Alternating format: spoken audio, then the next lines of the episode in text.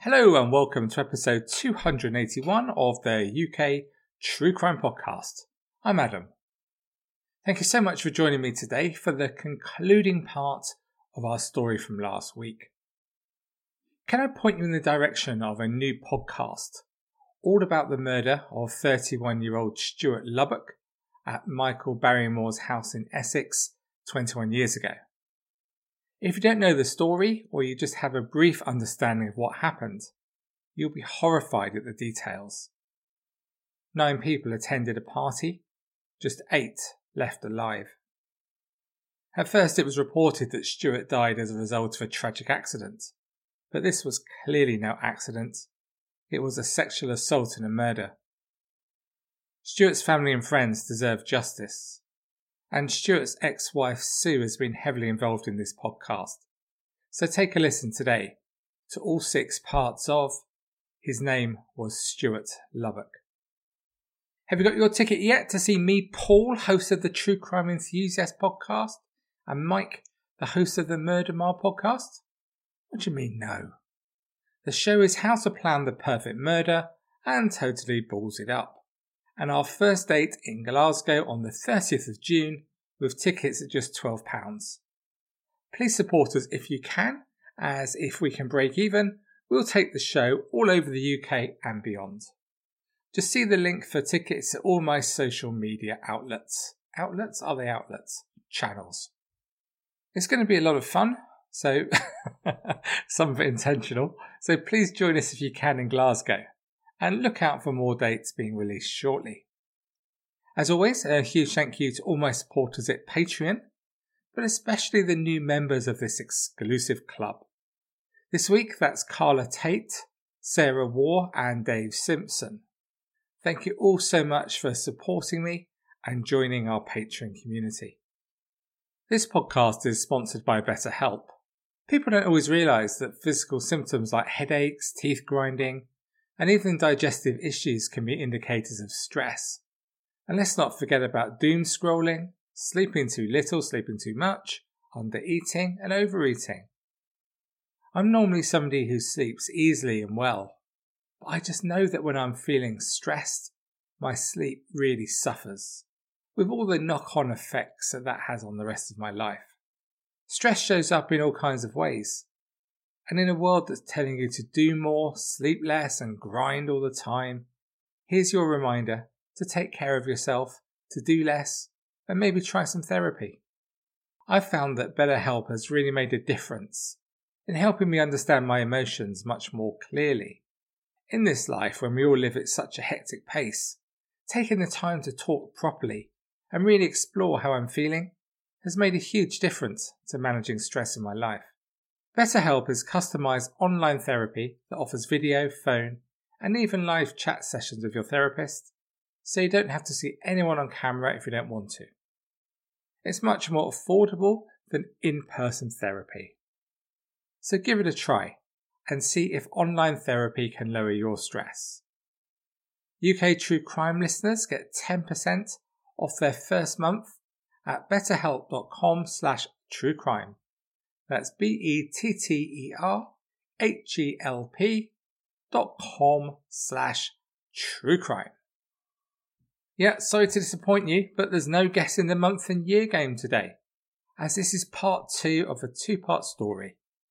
So let's quickly recap to where we got to last week.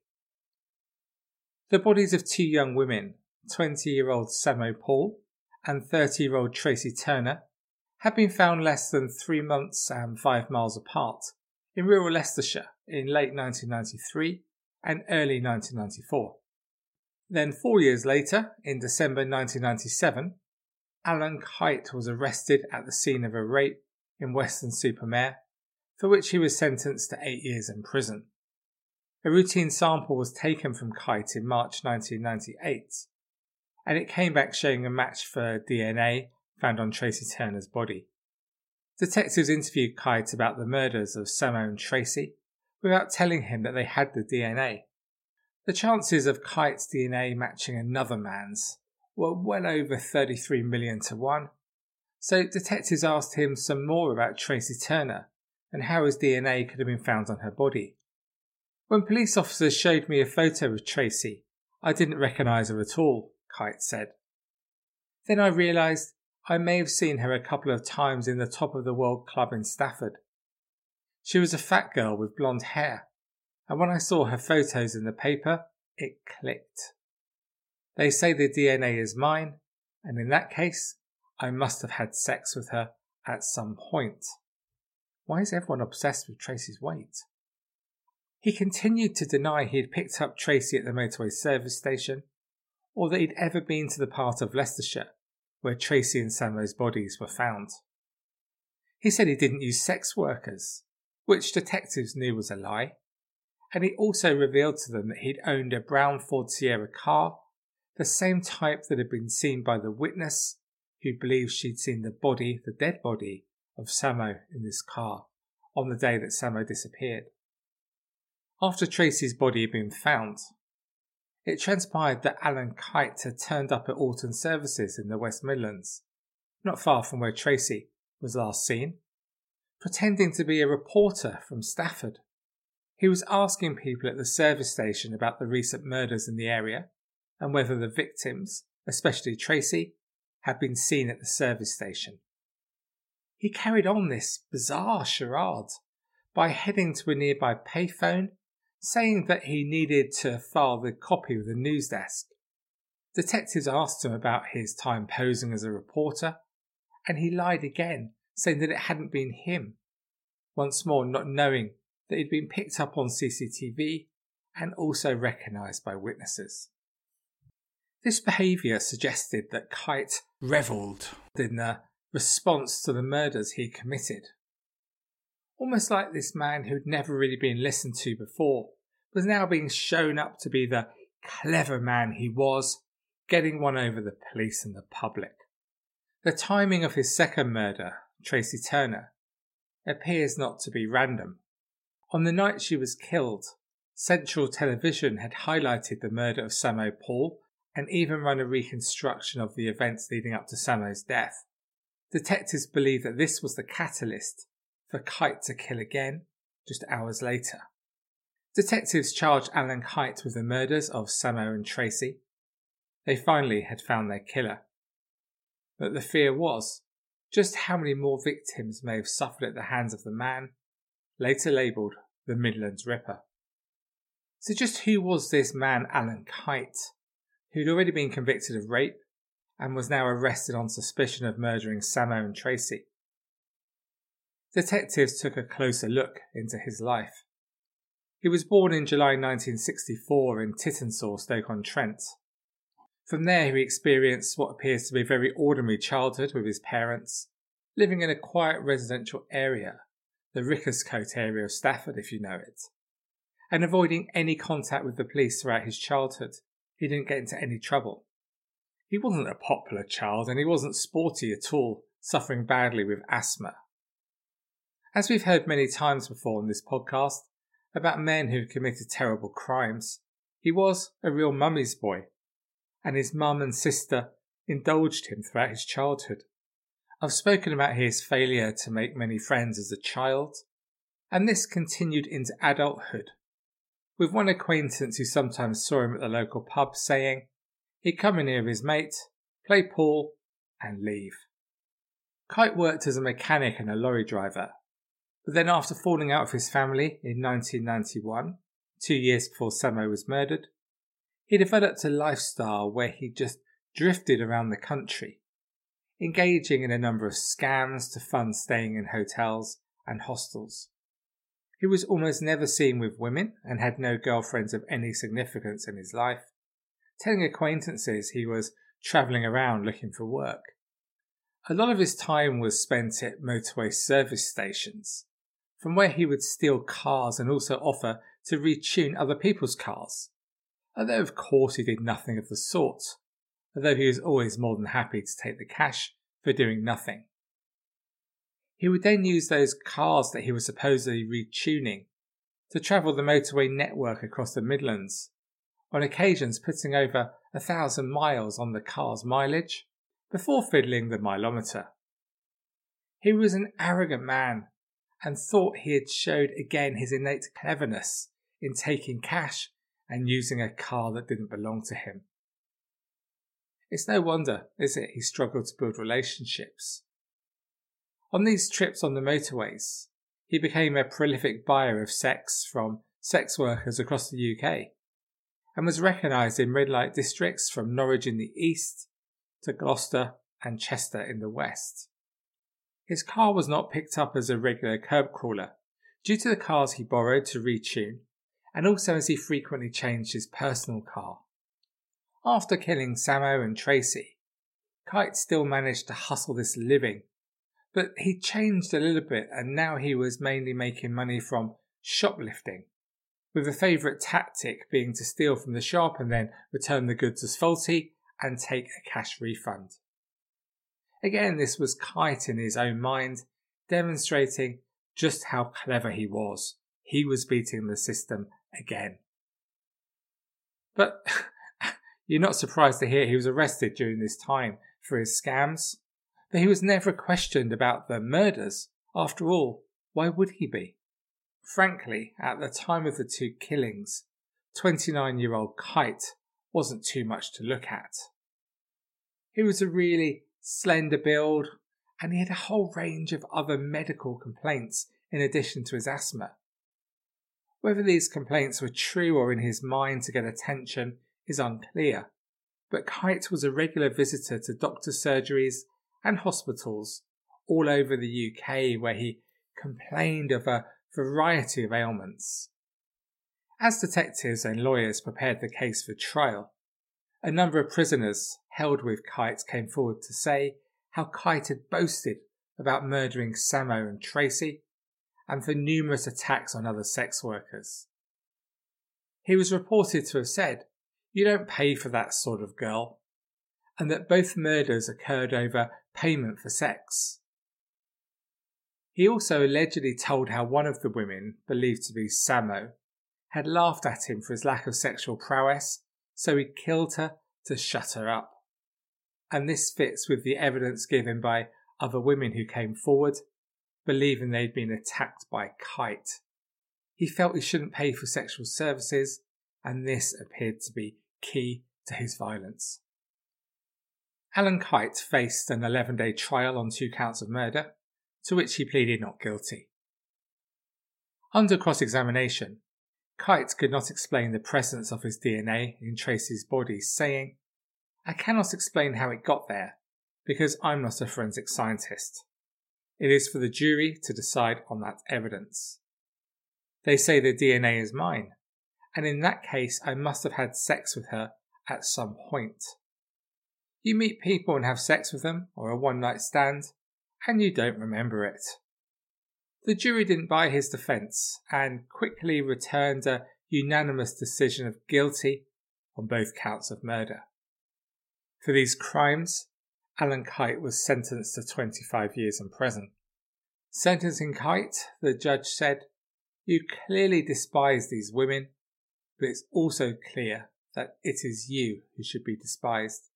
It was during this trial that Kyte was first labelled the Midlands Ripper in the papers which covered the trial because there was so much speculation that there were numerous other victims, which we'll return to shortly. Samo's sister Raj spoke after the trial. She said, The family feel that justice has been seen to be done by pulling away a sick and disturbed individual for good. The last seven years for the family have been a great turmoil and desperation.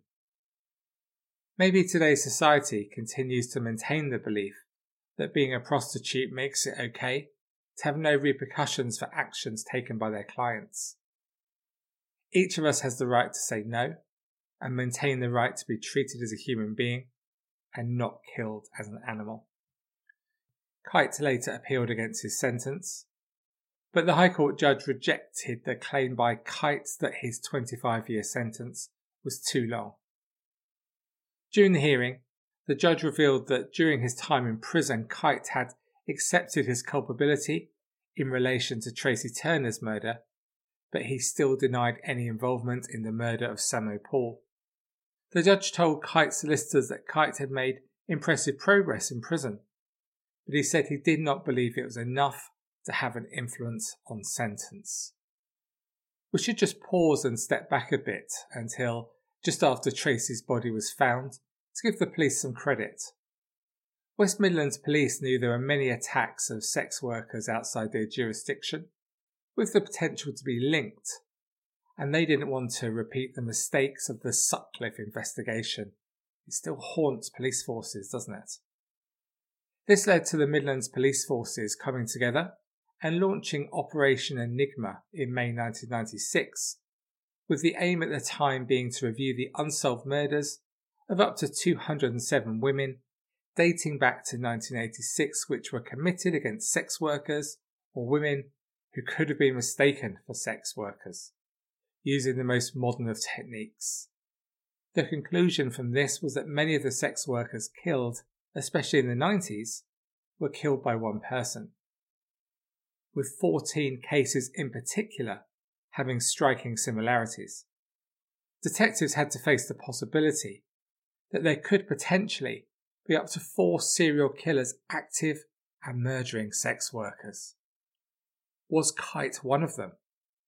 There was certainly the real possibility that he was responsible for more crimes. Surely the way he killed Samo, this wasn't his first victim. After the trial, the Leicestershire Assistant Chief Constable said, Alun Kyte is an evil man who's travelled the length and breadth of Great Britain committing crimes. I do not believe that we've uncovered the full extent of his criminality, and in particular, there is every reason to believe he may have been responsible for other serious attacks on women. This view is shared by serial killer expert Chase Merriweather, who firmly believed Kyte killed more people and had some interesting analysis, I think, about Kyte when asked about other potential victims. She said, The Midlands Ripper was sort of moving around and picking on what he believed were the most vulnerable people in society, which were the sex workers. I've heard many testimonials from serial killers that the reason why they would primarily target sex workers is that they're very easy to pick up. They will willingly go into the vehicle of a stranger that's part of their job description. Also, them being missing, it won't be noticed right away. If it was someone who was working a 9 to 5 office job, as soon as you don't turn up at 9am, it will be noticed. There is also not a set place for working, it's just a general location. So there are several reasons why they'd prey on sex workers. Kyte was an organised serial killer, which gets the victim from crime scene 1, where they meet you, to crime scene 2, where they intend to do you harm. A disorganised serial killer, like the Yorkshire Ripper, would kill a victim where he found them, and out of the blue, frenzied attack. But the Midlands Ripper, he had to get them to a second crime scene. He'd pick them up, have sex with them, then murder them. Usually, the most difficult thing is getting them from scene 1 to scene 2, so he targets sex workers to eliminate that problem, as it's in their job description to go with strangers. The most frightening thing was they probably didn't know they were in trouble until it was too late. It is said that while he was on remand, Kyte confessed to his cellmate that he got away with at least 10 more murders. An inadequate man bragging? Or was this the truth? Before we take a look at some of the murders for which he is suspected of being responsible, as always, we have to be very clear that as of the 4th of March 2022, when I'm recording this podcast, Alun Kyte has not been convicted of any further murders. So detectives have been unable to find enough evidence to link him to any of the killings. Of course, that doesn't mean he wasn't responsible. I'd suggest these old crimes are not the top priority of any overstretched police force, and maybe advances in DNA and other technology are not yet at the stage to provide the key evidence. With that said, let's go through just some of the crimes for which he is a clear suspect. Julie Finley had just turned 23 when she vanished from Liverpool on the 5th of August 1994. The last sighting of Julie was at the back of the Royal Liverpool University Hospital, talking to a man who was described as white and believed to be aged in his 20s or 30s. Was this Alun Kyte? Just a day later, her naked body was found strangled in a carrot field off the St Helens bound carriageway of the Rainford bypass. Her murder has been linked to Kyte as she may have been selling sex at the time of her disappearance. Julie was dumped just off the motorway network and was strangled, and her killer dumped her body and made no attempt to hide her, just like Kyte had done with his other two victims. Julie would now be in her early 50s, and her mum said, I can't get Julie out of my mind. Her killer is still alive while she's in a cemetery. 32 year old Carol Clark is another potential victim. A sex worker who was strangled before her half naked body was thrown into the canal in Stroud, Gloucestershire, in March 1993. Kyte at this time lived in Weston-super-Mare, just 20 miles from Carol's flat in Bristol, and was a regular at the Bristol Red Light District in St Paul's where Carol worked, and her body was found under a mile from the M5 motorway. Had she the misfortune to meet Alun Kyte? And what about 19 year old Dawn Shields, whose body was found under rocks in the Peak District on the 20th of May 1994? Detectives tell of her early difficult life and how she was selling sex on the streets of Sheffield from the age of just 14. You know, when I talk about these people whose murder hasn't been solved, I hate the fact that it's just such short snippets. So let me just go into a bit more detail about Dawn so you know more about her. Beginning by quoting briefly from an article by Pat Moore in the People newspaper, who said, There were just a few minutes left of Friday the 13th. Dawn Shields kissed her sleeping baby son and went to work as a prostitute on the dark streets of Sheffield's red light area. In her black miniskirt, see through black shirt, and black bra and ankle boots, she soon attracted one client who picked her up in a cream coloured car. Dawn, who charged between 15 and 25 pounds, did not allow the punters to linger. By 12:45 a.m., she was back on Broomhall Road, and getting into a dark coloured hatchback. A week later, a National Trust warden was test driving a four wheel drive vehicle over the grassy hill of Mam Tor, 18 miles away in the Peak District. He stopped to answer a call of nature and glimpsed something in a gap between rocks. It was Dawn, who had been strangled.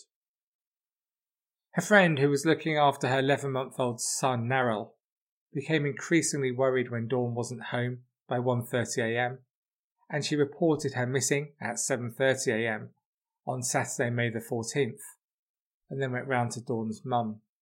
Dawn's mum said of her daughter, Dawn was a smashing little girl.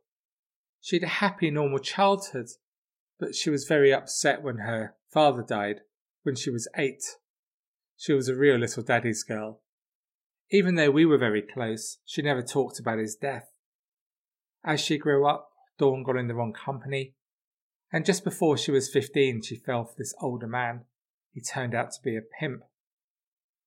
I tried everything in my power to stop her. I went to social services.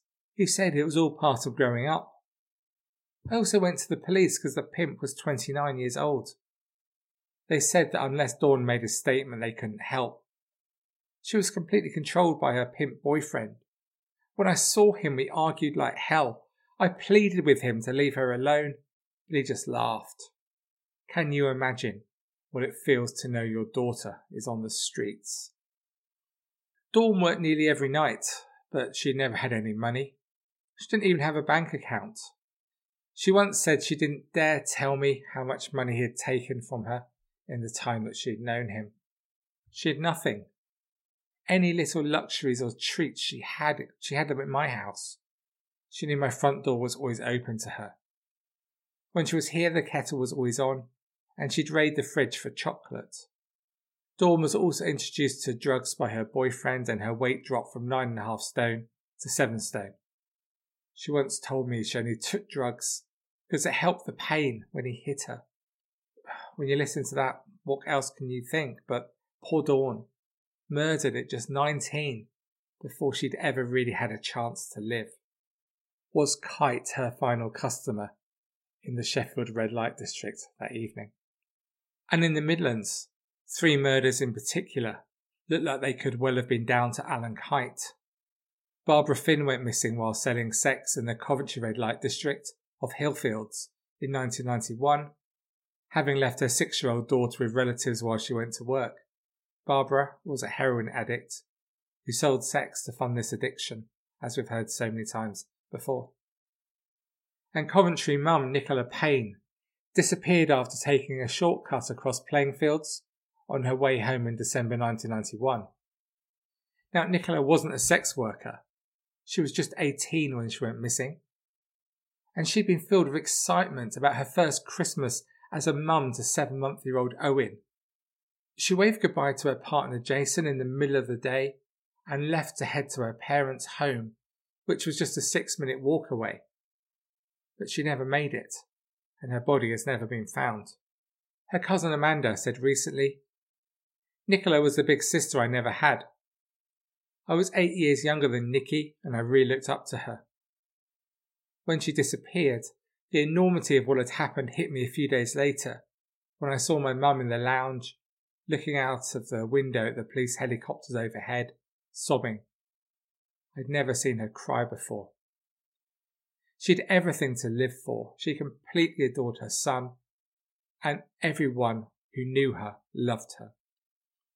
Finally, as we could look at another 10 or 15 cases easily, we moved to Marie Garrity, who was also a sex worker and a mum, who disappeared from the same area as Barbara and Nicola four years later. She told a babysitter looking after her three children that she would return home shortly, possibly after visiting a client. She never came home, leaving her three children to live with her sister in the West Country. Was Marie another victim of the so called Midlands Ripper? So, what do you make of what we've heard over the last two weeks? When we talk about sex workers on this podcast, we never fall back on the easy cliches that we so often see and hear when talking about this group of people. Primarily, we don't define them by their job, just like anyone else we talk about on this show. To us, each person is an individual. They're someone's child, someone's mum, niece, auntie, and friend but how they can be grouped together is that there are more unsolved sex worker murders than any other group of people. That was the same 50 years ago, and is still the case today, and unfortunately will still be the same 50 years from now. And in our story over the last few weeks, we've heard again that the very nature of sex work, especially on the streets, leaves these women very vulnerable to men like Alun Kyte. Weak inadequate men. Men who aren't revulsed by their terrible crimes, but instead they glory in them. Kyte must be due to be released on parole about now. Following the Colin Pitchfork debacle, I hesitate to say that surely he will never be released, but that has to be the case, doesn't it?